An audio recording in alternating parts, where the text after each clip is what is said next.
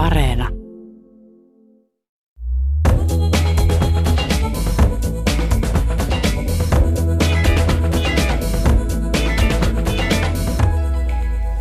Design-museon mukavuuden vallankumousnäyttely avaa uusia näkökulmia aikamme muotiin historian kautta. Näyttely kuvaa pukeutumisen muutoksia ja peilaa niitä ympäröivän yhteiskunnan ilmiöihin. Satavuotiaan Nanson historia kietoutuu osaksi näitä muodin kehityskulkuja. Näyttely osuu aiheellaan myös hyvin tähän korona-aikaan, jossa rento pukeutumisen trendi on korostunut. Jääkö ajasta myös jotain tulevaisuuteen? Jatkuuko rento pukeutuminen?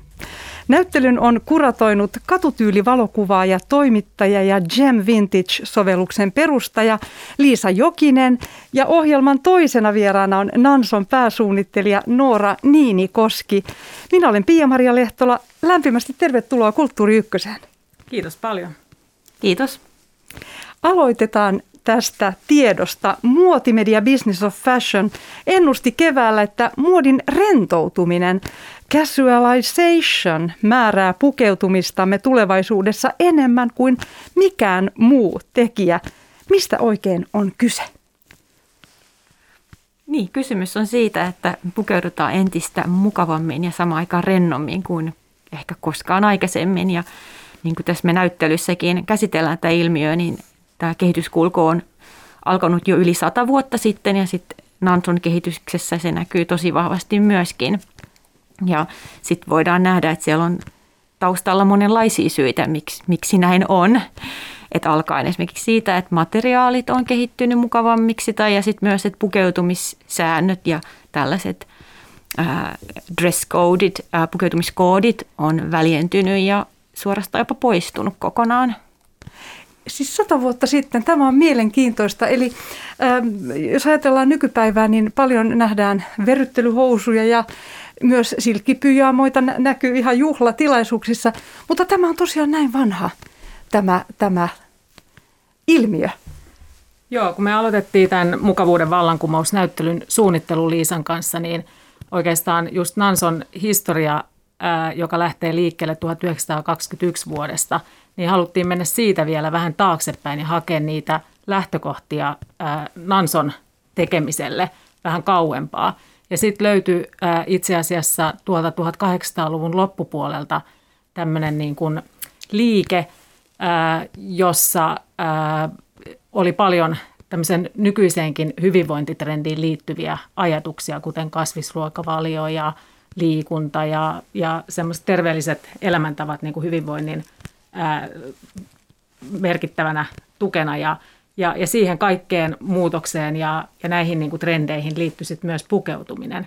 Ja, ja se oli hirveän kiehtovaa meidän mielestä, että miten tämmöinen kaukainen historia itse asiassa peilautuu sitten tähän päivään ja, ja miten se on tärkeä osa myös Nanson historiaa.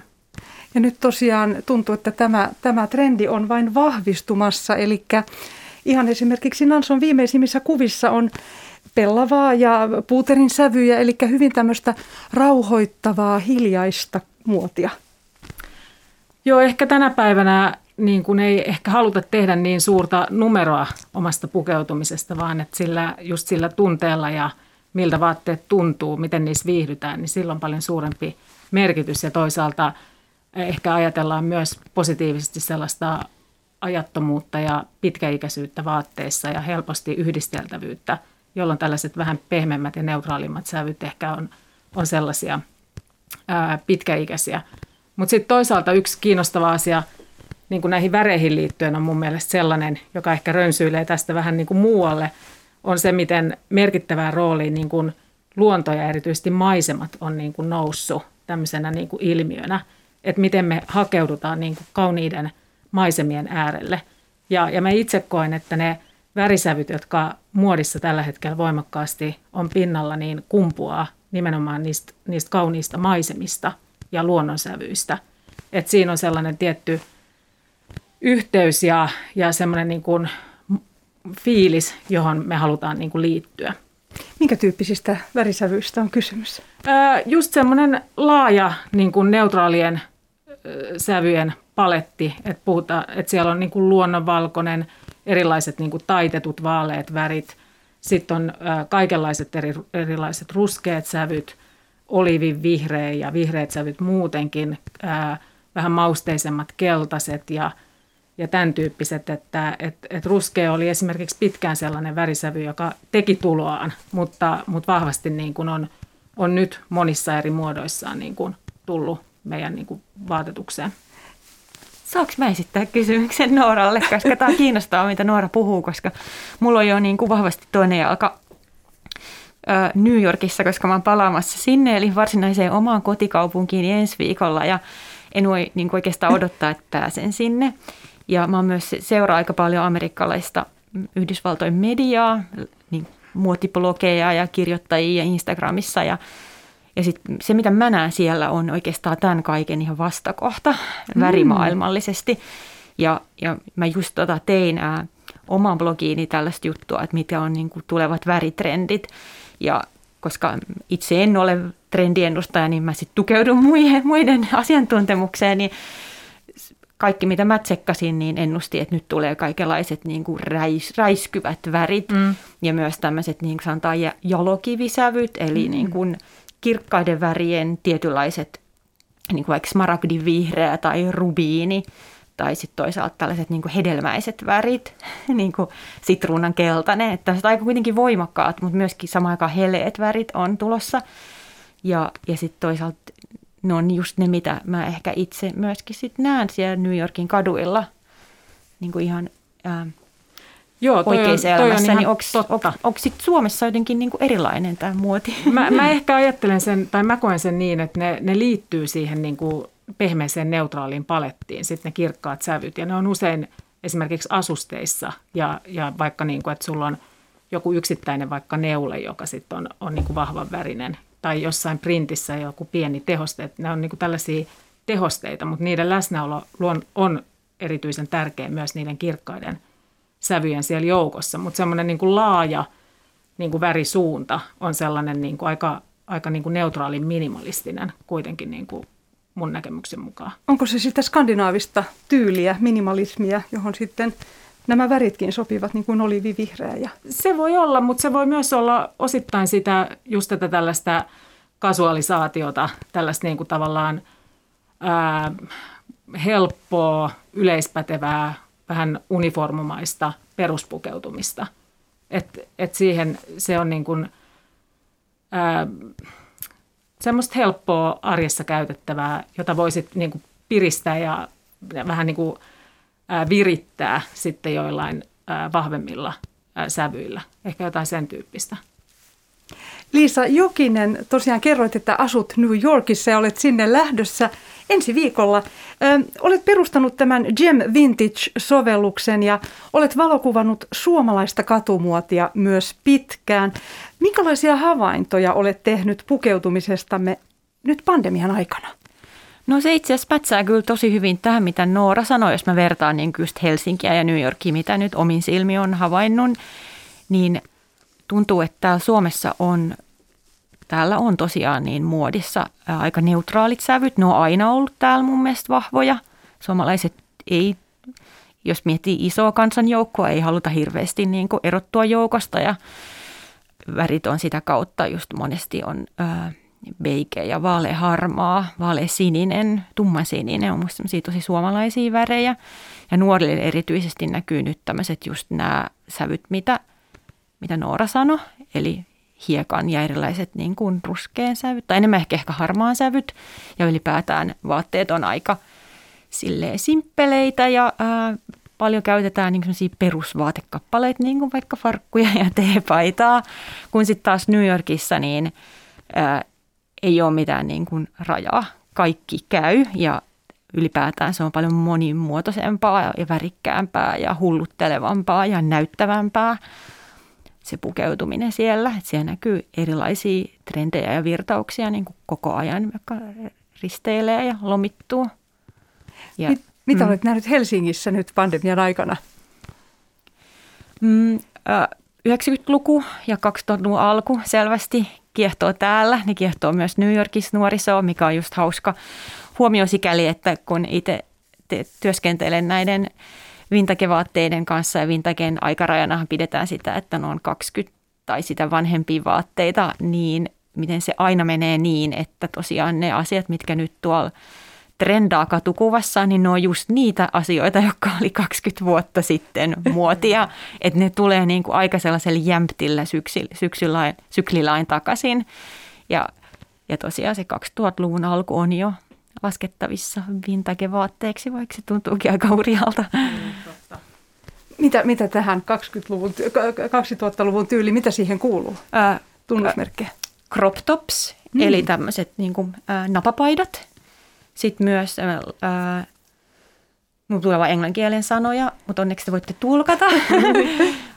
Levenevät housunlahkeet, eli niin kuin flares. Ja sitten tulee uudestaan lantiofarkut. Varmaan monet vielä muistaa, että sitten saa niin kuin string-pöksyt saa pilkottaa sieltä alta. Nämä on tosi vahvoja trendejä. Sitten erilaiset platform-kengät, korkeapohjakengät, lenkkarit ja muunlaiset. Sitten tämmöiset baby t-shirts, eli niinku glitter ja tämmöiset teepaidat, missä on niinku semmoista tosi jopa imelää kuvastoa ja imelää väritystä. Pienet käsilaukut, pienet olkalaukut. Onko sitten pandemialla ollut myös tähän joku tietty rooli, että minkä takia nämä juuri nyt nousevat esille? No mä en ehkä siihen usko, että mä mm. luulen, että se on vaan tämä 20 vuoden maaginen muodin kierto. Itse tein havainnon, että nyt on aika paljon ihmisillä myös talvella näkyy villaisia pehmeitä housuja ja tämmöistä tiettyä tavallaan kotoiluun liittyvää jogginghousua ja myös tämmöistä velurisamettihousua. Onko tämä sitten pandemian aikaan saannos, tämä tyyli? No joo, ehdottomasti. Ja tämä mm. velourha on nyt niin hauska esimerkki siitä, että siinä yhdistyy sekä, että se on viimeksi oli just siellä ää, Millenniumin taitteessa.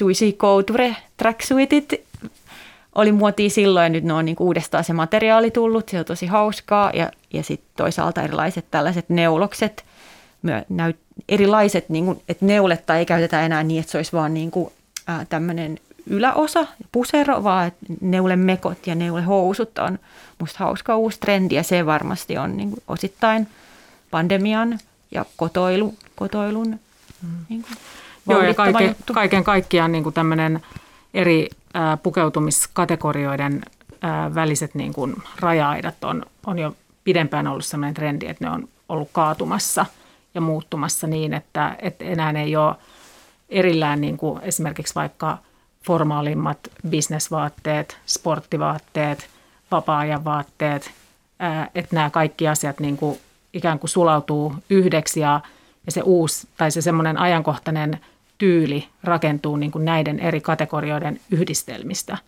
Et, et voi olla niin kuin kiinnostava luukki ja ajankohtainen luukki just semmoinen, että sulla on jotkut rennot vähän niin kuin siistit, vähän verkkarihenkiset housut ja sitten joku rento tota, vähän maksipaitis ja neule ja sitten joku hyvinkin skarpisti leikattu vaikka villakangastakki. Että tavallaan, että et ei ole semmoinen, että että nyt pukeudutaan vain urheilullisesti ja nyt pukeudutaan rennosti, vaan että ne kaikki tosiaan voidaan niin kuin ilman mitään ikään kuin sääntöjä miksata, mutta sitten kun se muoti on just se juttu on niin kuin se, että niistä eri kategorioista syntyy se luukki, niin sitten tavallaan siellä onkin sitten sellaisia piilotettuja ikään kuin sääntöjä, että miten sä yhdistelet ne vaate kappaleet niin, että niistä tulee just se ajankohtaisuus tulee sellainen tunne, että on niin kuin ra- tietyllä tavalla rajatonta myös.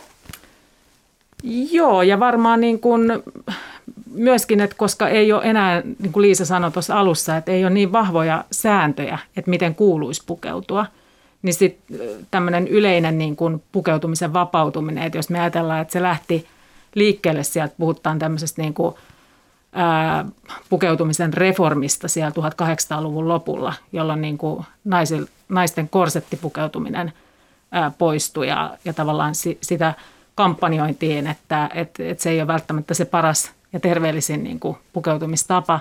Ja siitä ollaan niin kuin tultu yli sadan vuoden ajan pätkä niin kuin tänne päivään, jolloin sitten niin kuin entistäkin vähemmän on tällaisia sääntöjä, että kukaan määrittelisi sitä, että miten kenenkin pitää pukeutua. Tunnettu norjalainen muotisuunnittelija Katrin Hammel on luonut uuden näkemyksen myös pukeutumiseen eräänlaisen mukavan uniformun. Hän käyttää tätä sanaa. Hän on inspiroitunut muun muassa Bauhausista, Bauhausin funktionaalisista muodoista ja, ja värimaailmasta. Hänellä on väliä housuja ja viittamaisia yläosia ja näistä vaatteista ainakin itselleni tulee mieleen myös nomadikulttuuri. Ja olen huomannut, että Suomessakin moni suosii kimonoja, kaftaaneja. Miehetkin pukeutuvat nyt silkkikaftaaneihin. Ja, mistä teidän mielestä tämä ilmiö kertoo? Tämä, että tulee tämmöisiä vähän globaalejakin. Olemmeko maailman kansalaisia? no ehkä se, ehkä noin niin kyseiset vaatteet, kaftaanit ja kimonot, niin ne on just tällaisia ää, ikään kuin tämmöiseen oloasu-kategoriaan niin kuin liitettäviä tuotetyyppejä, mutta, mutta aika ajoin, että sehän ei ole niin kuin tässä hetkessä nyt niin kuin ainutlaatuista, että vain nyt ne on niin kuin, niin kuin pukeutumisessa laajemminkin läsnä. Että kyllähän taas, jos katsotaan erilaisia steppejä taaksepäin, niin on paljonkin vuosikymmeniä, jolloin niin kuin vaattelinjat on ollut paljon väljempiä, vaikka 80-luvulla. Ja, ja se, että, että osittain tässä nyt taas liipataan tätä vintage-maailmaa, että sieltä niin kuin kumpuaa tämän niin kuin muodin kierron ja tämmöisen menneisyydestä inspiraatiota ottamisen niin kuin ne ideat tulee sieltä vuosikymmenien takaa uudelleen ja uudelleen ja sitten ne fuusioituu ja niistä tulee vähän erilaisia. Ja, ja, ja se, että tota, ää, taas kerran kun taas sit mennään tästä siihen mukavuuteen, niin, niin vaatteissa tietysti yksi osa mukavuutta on semmoinen luonnollinen kiva väljyys siinä vaatteessa, niin että siinä on niin kuin helppo ja ää, niin kuin hyvä olla – Mm, mulle tulee noista kimonotakeista mieleen se, että, että kun me ollaan käytetty kotona pitkään niin aamutakkeina sen kaltaisia vaatekappaleita ja sitten niissä on niin kiva olla kotona. Ja sitten kun se on kuitenkin vähän, että sä puet jotain, jotain jo päälle, kun nousee aamulla ylös, että sitten se on ikä vaate, minkä laittaa. Niin sitten koska ne on niin kivoja laittaa päälle, niin se on kiva oleilla kotona. On, mukavia väliä ja kuitenkin niin kuin aika hauskan näköisiä vaatekappaleita.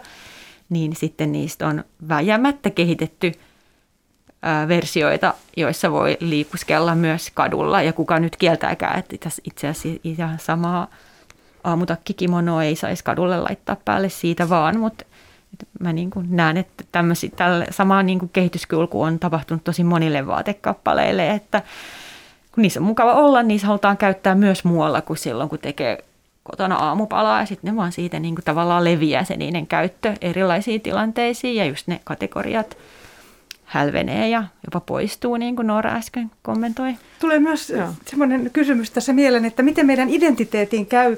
Meiltä tavallaan, meistä tulee niin kuin, äh, ollaanko me jollain tavalla alastomampia sitten, kun meillä ei ole niitä bisnespukeutumisen koodeja, että, että vaikuttaako tämä sitten meidän tapaan olla toistemme kanssa? Äh, mun mielestä nuo ideat vaan niin kuin muuttuu, että, että se mitä nyt, tai että sehän on vaan siitä kiinni, että kuka sitä asiaa niin kuin katsoo että, ja mistä niin kuin näkövinkkelistä. Että, että joskus aikoinaan bisnespukeutuminen oli tietynlaista ja, ja jos niin kuin just siitä puhutaan, niin sitten taas tänä päivänä se on niin kuin jo hyvin erinäköistä ja, ja siltikin ehkä joillain aloilla on formaalimpaa bisnespukeutumista ja semmoista niin kuin perinteisempää tietyllä tavalla.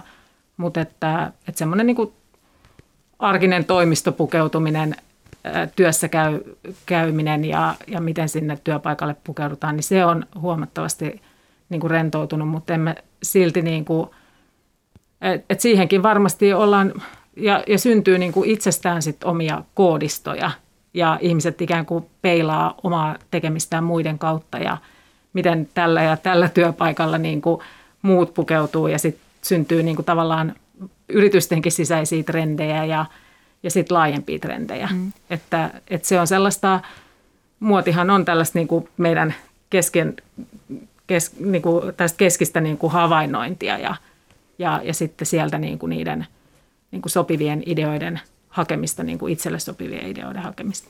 Kyllä, ja oli vaatteet mitkä tahansa, oli se se bisnespuku tai jotakin tosi paljon rennompaa, niin joka tapauksessa ne kertoo meidän identiteetistä tosi paljon. Että sehän on se ensimmäinen viesti, mikä me yleensä niin kuin nähdään toisistamme ja mikä me annetaan toisillemme. Ja niiden kautta sitten me halutaan viestiä, että mihin jengi haluaa kuulua ja mistä ehkä erottautua.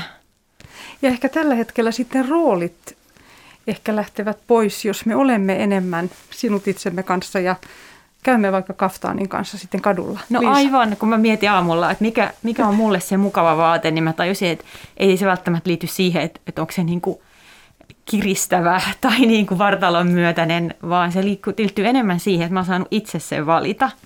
Että se on just se vaate, mistä mä itse pidän ja mä saan laittaa sen päälle silloin, kun mä haluan ja kukaan ei sanele mulle niin mitään näitä tällaisia sääntöjä, että mikä nyt käy ja mikä ei. Ja et, koska varmaan meistä jokainen on ollut jossain tilanteessa, missä on ehkä joutunut laittaa jotain sellaista päälle, mikä ei tunnu mukavalta sen takia, että se ei ole niin kuin se sun identiteetti täysin. Ja se saattaa olla esimerkiksi olla joku niin kuin, äh, sukujuhlatilanne, missä joutuu laittaa puvun päälle, mitä yleensä ei käytä, niin sitten se tuntuu vaan niin kuin tosi vieraalta ja, ja ei ehkä ole se mukavin asu. Et se mukavuus ei ole pelkästään niin kuin sen vaatteen niin kuin tällainen fyysinen ö, ominaisuus, vaan se mukavuus on tämmöistä tosi myös niin kuin he, henkinen asia. Mm. Mm, tärkeä asia. Ja Joo. tunteen asia nimenomaan. Kyllä. Joo, ja mä ajattelen myös, että, että jos puhutaan niin kuin mukavuudesta pukeutumisessa, niin hirveän niin kuin stereotyyppisesti aina ajaudutaan ja puhutaan just vaikka verkkareista ja teepaidoista, mutta että niin kuin mukava pukeutuminen on sellaista vaatteissa viihtymistä ja, ja, sitä, et, ja, ja sen kautta niin – ää, oikeastaan kaiken muotoiset ja kaikenlaisista materiaaleista valmistetut vaatteet voi olla mukavia. Ja se on esimerkiksi meidän työssä ää, Nansolla tosi tärkeä lähtökohta kaikessa suunnittelussa, että mietitään, että, että miten ihan jokainen vaate olisi päällä mukava ja se tuntuisi sellaiselta, että, että sä, sä niin kuin viihdyt sen vaatteen kanssa tosiaan vielä palataan siihen Design-museoon ja siihen teidän, teidän, te olette molemmat tehneet, Liisa on kuratoinut ja Noora on myös ollut mukana Nanson satavuotishistorian puolelta, niin siellä näyttelyssä nostetaan esiin myös hollantilais, hollantilaisen trendiennustaja Lee Edelkortin näkemys. Tulevaisuuden vaatteet ovat kuin lohtua tuovia ystäviä. Hän korostaa vaatteiden tuomaa tunnetta. Eli muodolliset vaatimukset sanelevat vaatevalintojamme yhä harvemmin. Tästä juuri puhuttiin. Mitä ajattelette Lee Edelkortin näkemyksestä ja mitä tämä kertoo ajan hengestä? No mä luulen, että me ollaan kaikki yhtä suurta Lee Edelkort fan clubia täällä. ja, joo, tykkään hänen ajatuksistaan tosi paljon ja mun mielestä tämä niin vaatte, vaatetunteen asiana on sikäli mahtavaa, että se, jos vaatteisiin kes, kehittyy tämmöinen tunneside, niin silloinhan sä haluat luonnollisesti myös pitää niistä huolta, että ne olisi pitkään osana sun elämää ja ne voisi ehkä sitten antaa eteenpäin vaikka omalle lapselle tai ystävälle, sit jos itse niihin kyllästyy tai enää jostain syystä sovi. Ja tämä kannustaa tämmöiseen niin kestävään ajatteluun ja myös siihen, että pidetään huolta vaatteista sillä tavalla, että, mm. että osataan pestä niitä oikein ja sitten jos niihin tulee reikiä tai muuta, niin korjataan ne eikä vaan niin kuin heitetä roskikseen. Niin tämä on minusta niin tosi tärkeä asia tässä nykymaailmassa, koska jos me ei vähennetä meidän kulutusta, niin en mä tiedä, mitä tapahtuu. Tai tiedä, mitä tapahtuu, mutta se ei ole hyvä juttu. Hmm. Joo, tämä ajatus siitä, että vaatteet on niin kuin sun parhaita ystäviä, niin se on mun mielestä hirveän niin kuin hieno ja kaunis. Ja, ja, ja se, se myös johtaa just semmoiseen ideaan, että jos me – niin kuin tunnistettaisiin paremmin ää, ja keskityttäisiin miettimään oikein niitä vaatteita, joissa me parhaiten viihdytään ja joista me todella pidetään, jotka tuo meille niin kuin iloa ja hyvää fiilistä niin kuin meidän päiviin, niin, niin sitten me osattaisiin ehkä myös valita ja hankkia sit sellaisia vaatteita, että tulisi vähemmän sellaisia hutiostoksia. Ja, ja sillä me sitten tavallaan rakennettaisiin sellaista meidän itsemme näköistä vaatekaappia, joka sitten kestäisi just pitkään ja, ja niin kuin Liisa sanoi, että mistä pidettäisiin huolta, että, että itsellänikin on paljon sellaisia vaatteita, joista mä niin kuin aina ajattelen ja toivon, että ne ei ikinä hajoaisi.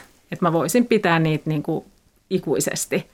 Et ne on, ne on niin kuin tosi kallisarvoisia ja, ja niissä on jo aika paljon myös merkityksiä ja muistojakin niissä vaatteissa. Ja, ja samalla tavalla sitten esimerkiksi niin kuin tämmöinen, että, että vaate siirtyy vaikka tyttärelle tai näin, niin siinä siirtyy sitten samalla myös just näitä tunnepitoisia muistoja.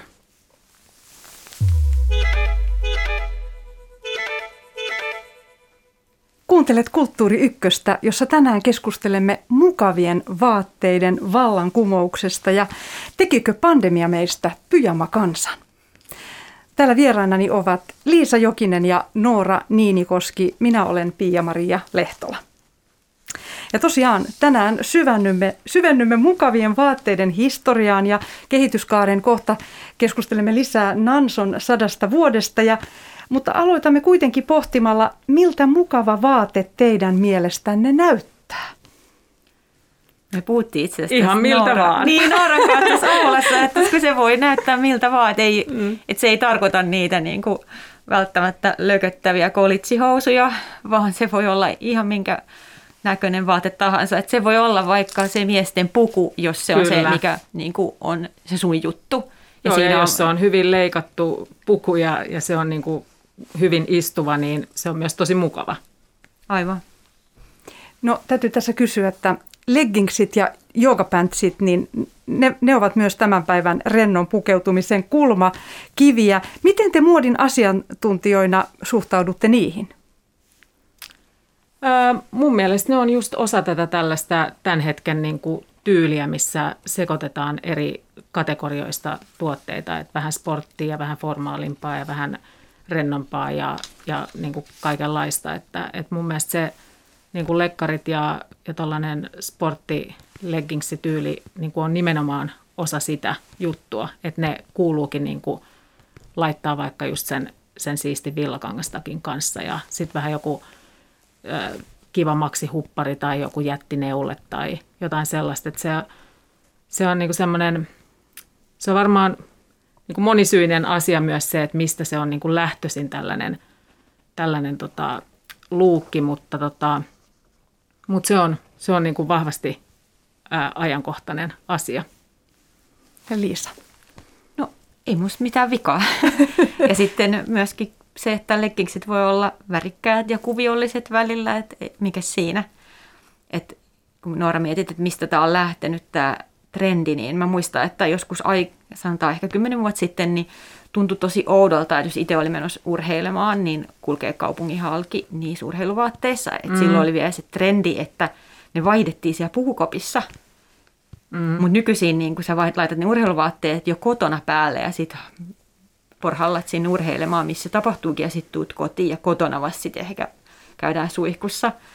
Ja sitten tähän liittyen mä olin joskus menossa, mä luulen, että mä olin menossa ihan vaan niinku avantouimaan, että en minkään niinku silleen sen enempää urheilemaan, mutta mulla oli just tällainen luukki päällä sattumalta, mistä Noora kuvailee, että mulla oli mustat lekkarit ja sitten joku lekkarit ja villakangastakki, koska oli kylmä. Ja sitten yksi tuttu kehu, että, Aa, että sä oot nyt niin tyylikkään näköinen, että aivan kuin ä, tukholmalainen. Oh. Niin ehkä se on sieltä Mutta ehkä se on, joo, ehkä toi on ihan totta. Ehkä se on myös semmoista niinku, niinku köpisluukkiä, semmoista niinku vähän sellainen hygge-trendi, että, että on just ne, ne ihanat tota, isot villapaidat ja hupparit ja sitten ne sporttikamat ja tavallaan, että sus, sulla on sellainen niinku, sä oot sellainen niinku tota, aktiivinen ja urheilullinen ja, ja samalla niinku rento ja tyylikäs, että sä, sä voit olla niitä kaikkia asioita niinku samaan aikaan, Ni, niin se on niinku ehkä sellainen kiinnostava.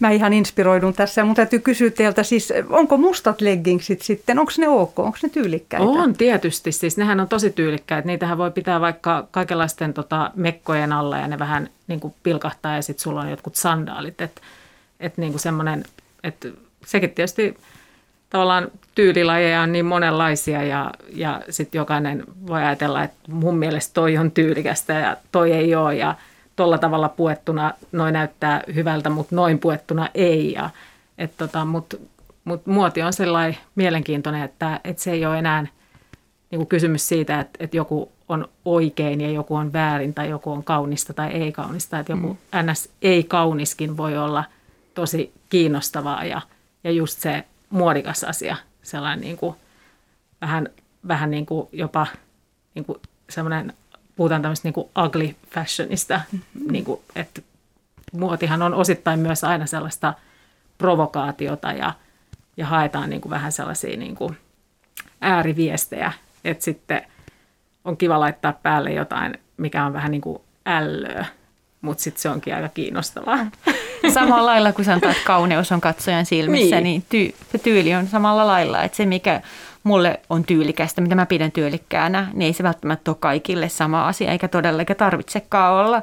Että todella niin kuin, aivan loputon määrä asioita ja asuyhdistelmiä voi olla tyylikkäitä, kun sitten taas muoti on mun mielestä paljon rajoittavampi asia, koska vaan tietyt asiat on yleensä muotia Kyllä. tiettynä ajankohtana, mutta tyylissä ei ikään kuin ei ole rajoja. Mm. Kun olet Liisa paljon New Yorkissa, niin täytyy kysyä, että löytyykö sieltä tätä ugly fashionia. Eli itselleni tulee mieleen nämä puutarha- ja mökkikengät, nämä muoviset kroksit. Jotka mä just ostin itselleni niin kuin monen Oi. vuoden haluamisen jälkeen. Äh, mulla on nyt tämmöiset tie-dye väritetyt rainbow sateenkaari korokkeelliset kroksit, mun uusin lempikenkinä. Eli, ja siis todellakin New Yorkissa näkyy ugly fashion ja sen takia New York on mulle loputtoman kiinnostava paikka, koska siellä niin pelataan tosi paljon tämän tällaisen niin kuin, ää, sopivan, ei-sopivan ja koko ajan haetaan niin kuin tavallaan sitä uutta mm. juttua, missä kohtaa sä voisit ehkä vähän mennä yli jonkun rajan ja niin kuin luoda uuden version. Mutta täytyy sanoa, että suomalaisetkin on, nuoret on tässä tosi hyviä. Kyllä. Ja mitä mä oon aina ihastellut täällä on se, että suomalaiset kyllä tietää todella tarkkaan, mikä on niinku trendikästä juuri nyt, mutta sitten monesti kehitetään siitä vähän uusi versio ja vinksautetaan sitä johonkin suuntaan, jolloin se menee niinku vähän off siitä ns. täysin niinku hyväksytystä trendikkyydestä. Esimerkiksi eilen mä just kuvasin yhden kundin, terveisiä jos kuuntelet. Uh, hänellä oli tosi tyylikäs asu, oli niin kuin Saint Laurentinin bootsit ja Marcielaa päällä. Ja sitten hän halusi kuitenkin pitää valokuvassa mukana Lidlin muovikassin. Ja minusta se oli niin kuin täydellinen asuste siihen asuun, koska se vei sen koko luukin niin kuin sivu, että se ei ole se niin kuin täysin kaupasta ostettu jonkun muun stylaama luukki, vaan hän vähän rikkoi sitä systeemiä sillä Lidlin muovikassilla. Ja sillä tavalla ehkä myös ihmiset niin kuin tulevat häntä lähe, lähemmäksi, että jotain, mitä me kaikki muutkin voimme saavuttaa. Tämä muovikassi esimerkiksi. Niin, se on niin kuin savastuttavampaa. Menemme taas takaisin näyttelyyn, Helsingin Design Museon mukavuuden vallankumousnäyttelyyn. Siellä itse pysähdyin aika pitkään valkoisen läpikultavan harsomaisen laamapaidan äärelle. Siitä tuli mieleen oma lapsuus 1970-luvulla ja yllätyin sen nimen alkuperästä. En tiennyt tosiaan tämän paidan syntyhistoriasta mitään. Mikä on sen tarina? Joo, eli, eli laamapaita nimi viittaa saksalaiseen tohtori Laamaniin, joka siellä just äh, 1800 tai 1900-luvun alussa äh, kehitti tämmöisen – hengittävän ja pehmeän joustin neuloksen, joka siihen aikaan oli tietysti hyvinkin uudenlainen teollisesti valmistettu neulos, kun niin kuin teollistuminen oli kaiken kaikkiaan niin kuin alkuvaiheissa. Ja tota, tämä kaikkinensa liittyi tämän Laamanin kiinnostukseen just ää, tähän hyvinvointitrendiin ja, ja hän oli niin kuin kiinnostunut kasvisluokkavaliosta ja, ja liikunnasta ja tämmöisestä niin kuin kokonaisvaltaisesta – näkemyksestä niin kuin ihmisen hyvinvointiin ja terveyteen liittyen ja siinä niin kuin vaatetus oli yhtenä osana. Ja, ja sieltä se sitten ää, niin kuin joidenkin vuosi, vuosien niin kuin saatossa rantautui tämä laamanneulos myös Suomeen ja, ja kääntyi tämmöiseksi laamapaita nimiseksi tuotteeksi. Ja Nanso tosiaan perustettiin vuonna 1921 ensin – värjäämöksi ja, ja sitten hyvin pian alettiin myös valmistaa neuloksia ja, ja, ja sitten tuotteita ja laamapaita oli Nanson ihan ensimmäinen tuote.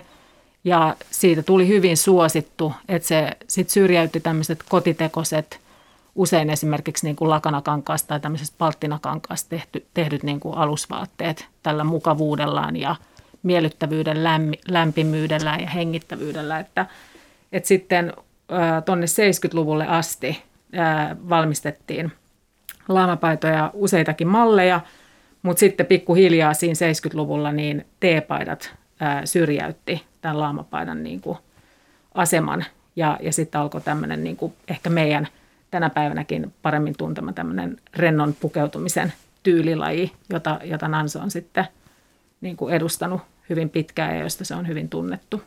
Eli saako vielä laamapaitoja jostain?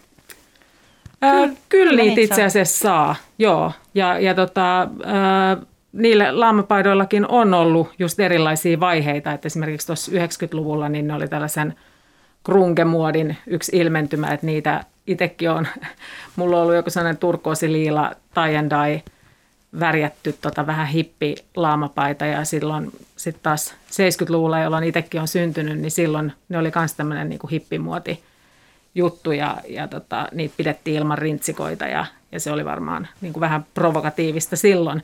Että, et tota, mutta se on hirveän kiehtovaa, että siitä laamapaidasta niin kuin Nanson historiassa kaikki on lähtenyt liikkeelle ja siihen kiteytyy hyvin voimakkaasti tämä hyvinvointi ja mukavuus niin kuin ideologia.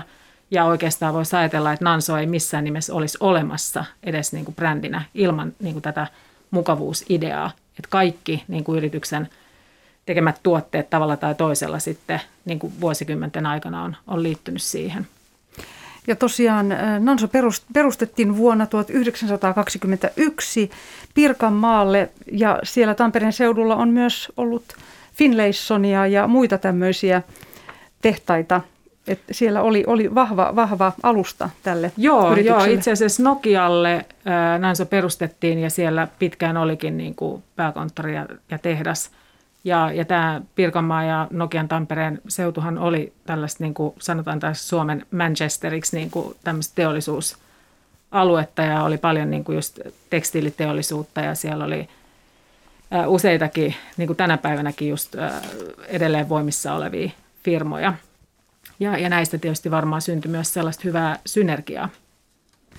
Ja tosiaan näyttelyssä on esillä myös Nanson T-paidat ja T-paidan historia. Liisa, millä tavalla T-paidat liittyvät elokuvahistoriaan? No ne liittyy sillä tavalla, että tosiaan T-paita on yksi näitä vaatekappaleita, jotka alun perin oli tiukasti vaan alusvaate, että sitä ei juuri näkynyt niin kuin muuta kuin ehkä kotiolosuhteissa, kunnes sitten 50-luvulla tiettyjen elokuvien myötä nimenomaan Marlon Brandon ja James Deanin rooli, suori, roolihahmojen kautta niin yleisö tottu näkemään hahmoja valkokankaalla silleen, että teepaita oli vaan se ainoa paita, mitä näillä hahmoilla oli päällä. Ja sitä kautta sitten teepaidasta pikkuhiljaa tuli muutakin kuin vaan alusvaate, vaan ihan jokapäiväinen käyttövaate ja nykyisin varmasti maailman käytetyin vaatekappale. No pitääkö tänään sitten teepaita olla ilman logoa tai merkkiä?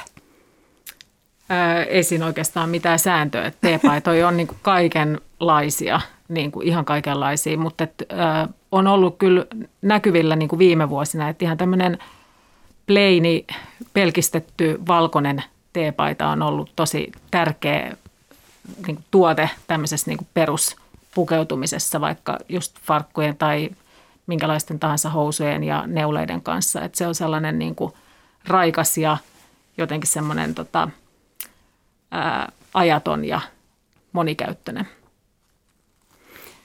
Haluatko Liisa kommentoida New Yorkin teepaita tilannetta? Nyt ei, mä nyt en muista, mitä millaisia teepaitoja mä olisin siellä kadulla nähnyt viime aikoina, mutta teepaitaan mun mielestä liittyy se kiinnostava juttu, että siinä voi kuljettaa mukana niin monenlaisia viestejä, että se voi olla se joku yrityksen logo ja se yrityshän ei välttämättä ole se teepaidan valmistaja. Sitten se voi olla vaikka sun lempipizzerian teepaita tai lempi olutmerkin teepaita tai sitten siinä voi olla suorastaan joku poliittinen slogani tai siinä voi olla lukea vaikka, että future is female. Hmm. Että tällaiset hmm. teepaidat, niin kuin, että niitä on näkynyt meillä 70-luvulta lähtien ja – sikäli teepaita yhä edelleen on niin kuin voimissaan myös tällaisena poliittisena slogan alustana. Ja tosiaan mennään takaisin taas näyttelyyn. Itse rakastan vanhanaikaisia alusvaatteita ja siellä on tosi paljon kauniita 50- ja 60-luvun aika romanttisia suomalla. Mä olin yllättynyt, että meillä on ollut niin, niin kuin romanttinen tyyli, eli tämmöistä filmitähtityyliä, ihan alusmekkoja ja, ja paitoja. Kerrotko Noora Nanson näistä historiallisista vaatteista ja yöpaidoista? Joo, me oikeastaan haluttiin pitää tämä meidän näyttelykonsepti aika niin kuin visuaalisesti tiiviinä ja rajattuna ja, ja keskittyy nimenomaan näihin vanhoihin alusvaatteisiin ja semmoiseen pastelliseen värimaailmaan, koska se on ehkä sellainen nanso-estetiikka, joka on vähemmän tunnettu. Ja, ja se johtuu varmasti siitä, että 70-luvulta lähtien niin yleistyi tämmöiset suurikuvioiset ja hyvin värikkäät yöasut ää, Nanson tuotannossa. Ja, ja sen takia sitten nämä tämmöiset romanttiset ää, pitsi-unelmat niin kuin jäi, jäi vähän niin kuin tavallaan ne oli ehkä sitten vähän vanhanaikaisia siinä kohtaa. Mutta sitten taas tämän päivän perspektiivistä niin ne näyttäytyy tosi niin kuin hemasevina ja, ja sellaisina taas kiinnostavina ää, tuotteina jopa yhdistettynä nykypukeutumiseen ja niitä myös näkyy tällaisia ää, pitsisiä alusvaatetoppeja ää, vaikka just näiden paksujen neuleiden alla ja, ja tota, ää, ideana just, että, että joku pieni alusmekkomainen vaate voidaan yhdistää johonkin muhkeeseen huppariin tai jotain tällaista. Että semmoisia niin kontrasteja myöskin pukeutumisessa tänä päivänä ja, ja menneinäkin vuosikymmenenä on ollut paljon. Ja tota, ää, Nanso tosiaan keskittyy ensimmäisenä vuosikymmeninä 20-luvulta 70-luvun alkuun niin nimenomaan alusasuihin ja, ja sit sukkiin, niiden valmistamiseen – ja vasta sitten niin kuin 70-luvulta eteenpäin tuli tämmöinen niin kuin, rento arkipukeutuminen ää, valtasi niin kuin sen alan. Ja, ja se, sen vuoksi niin tämä alkuhistoria on, on niin kuin hyvin kiinnostava ja se on kiinnostava just myöskin sen takia, miten näiden alusvaatteiden historia kietoutuu osaksi tätä niin kuin mukavuuden ää, historiaa ja sitä niin kuin muodin evoluutiota, että miten niistä – niin kuin piilossa olleista intiimeistä vaatteista tuli ää, arkisia päällivaatteita. Ja tosiaan näissä hemaisevissa romanttisissa 1960-luvulla tehdyistä vaatteista, alusvaatteista, niin, niin niiden kohdalla lukee rajon. Mikä tämä materiaali oli? Joo, rajon oli äh, viskoosia edeltävä kauppanimi selluloosapohjaiselle tällaiselle muuntokuitumateriaalille – ja, ja se kehiteltiin joskus tuossa 60-luvulla just ja, ja se on nimenä ehkä sellainen, mikä, mikä helposti herättää semmoisen synteettisen niin kuin, äh, keinokuitutyyppisen äh, fiiliksen, mutta, mutta se oli tosiaan, on niin kuin viskoosin kaltainen äh, matsku, äh, mutta aikaisempi kauppanimi. Eli hengittävä. Joo. Liisa. Ja on ollut kyllä aikaisemminkin, ainakin itse törmään näihin rajon mekkoihin tosi paljon näkyy, ainakin 40-luvulta on. Joo. Et on jo sitä 60-luvun ennen okay. kehitetty. Ja tosiaan 1970-luvulla Nanso sitten keskittyi yöpaitoihin ja Nanson yöpaidoista puhuttiin myös hippa-asuina. Mistä oli kysymys, Liisa Jokinen? Joo. Tämä oli hauska juttu, kun me alettiin tekemään tätä näyttelyä, niin me kompattiin ja pengottiin tosi huolella ja pitkään Nanson arkistoja Nokialla. Se oli tosi hauskaa puuhaa ja sitten löydettiin sieltä vanhoja lehtileikkeitä, joissa toimittajat on kuvaillut Nanson uusia mallistoja, kun heillä on esitelty näitä. Ja siellä sitten yhdessä lehdessä toimittaja kuvaili Nanson yöpaitoja hippamekoiksi ja toimittaja viittasi tällä siihen, että hänen mielestään nämä mekot oli niin, niin kuin hauskoja ja muodikkaita ja kivan näköisiä, että niillä olisi voinut mennä myös hippoihin, että ne ei ollut välttämättä vain sinne niin kuin yöasuksi tarkoitettuja, mikä olisi tietysti meidän niin kuin näyttelyn kannalta tosi hauska pointti, koska me haluttiin just tätä ja haluamme tätä esitellä siinä näyttelyssä, että miten monet vaatekappaleet on muuttunut alusvaatteista ihan normaaleiksi päällysvaatteiksi. Ja tosiaan Noora, sinä olet pääsuunnittelija Nansossa. Minkälaisia materiaaleja käytät siellä omassa ateljeessasi tai studiossasi? No hyvin paljon ää, luonnon kuituja me käytetään edelleenkin. Se on ollut oikeastaan aina Nanson lähtökohtamateriaalivalinnoissa, että, että suurin osa ää, käytetyistä materiaaleista niin, ää, on luonnonkuituja tai sekoitteita.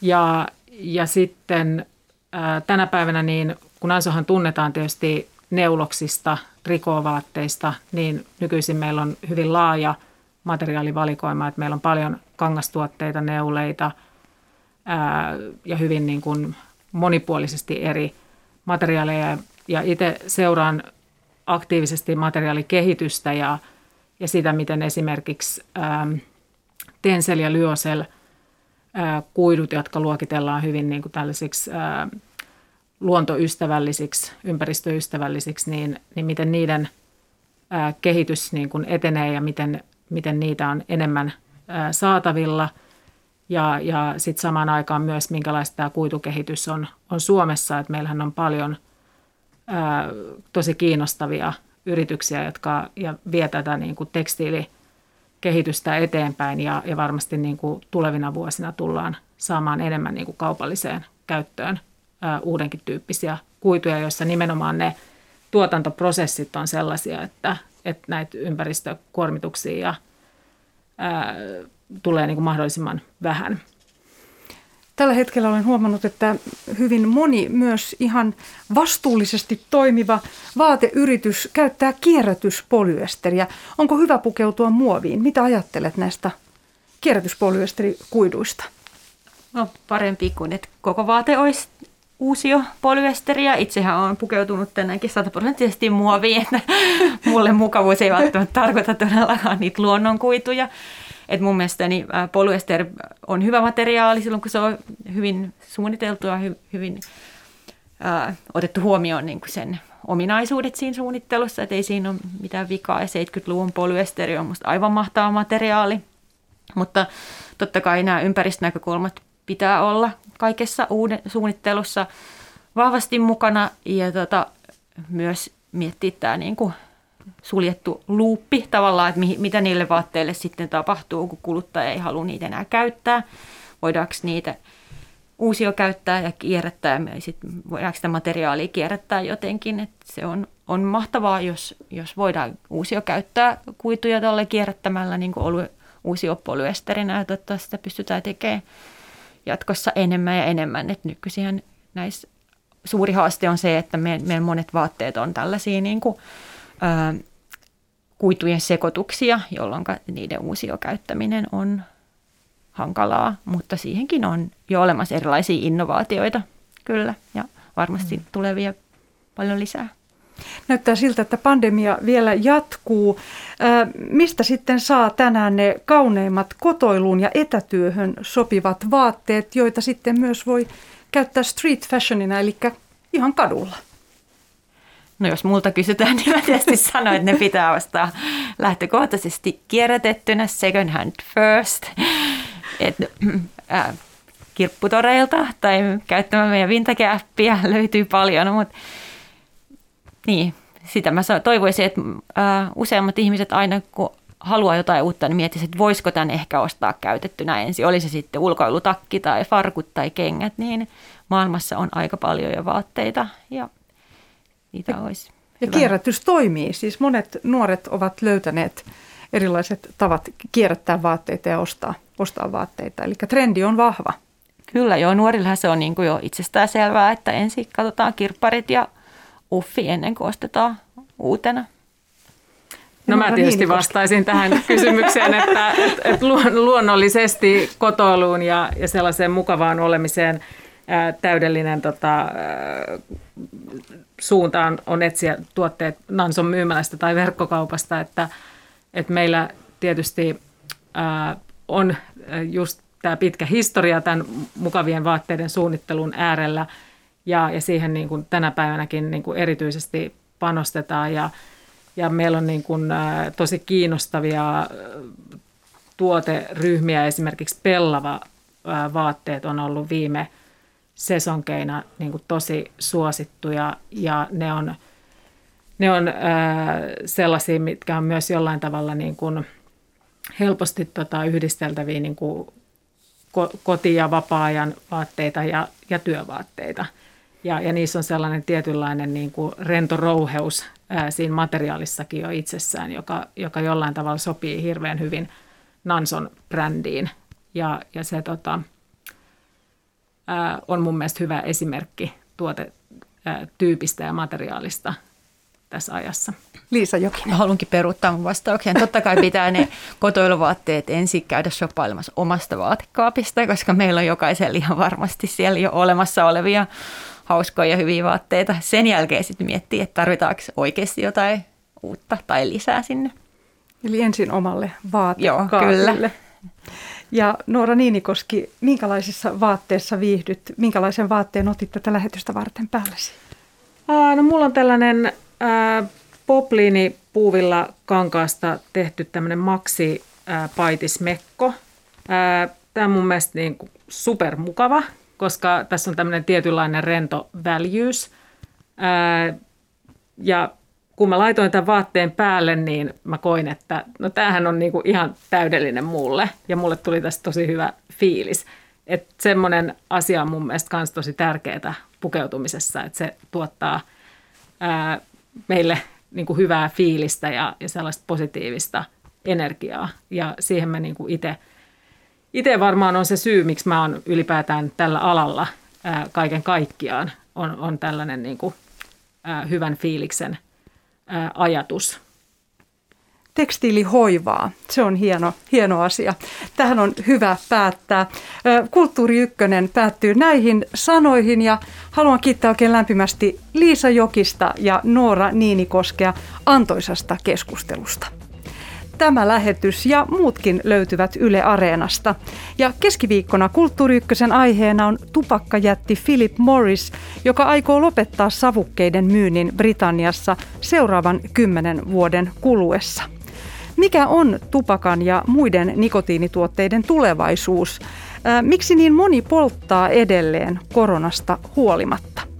Haastateltavina ovat markkinoinnin ja mainonnan suunnittelija Jussi Turhala, Savuton Suomi 2030 verkoston toiminnanjohtaja Mervi Hara ja Turun yliopiston historian, kulttuurin ja taiteiden tutkimuksen laitoksen dosentti Rauno Lahtinen. Ja huomisen lähetyksen juontaa Pauliina Grym. Tätä lähetystä kanssani olivat tekemässä äänitarkkailija Marko Vierikko ja tuottaja Olli Kangassalo. Kaunista ja mukavaa tiistaita teille kaikille.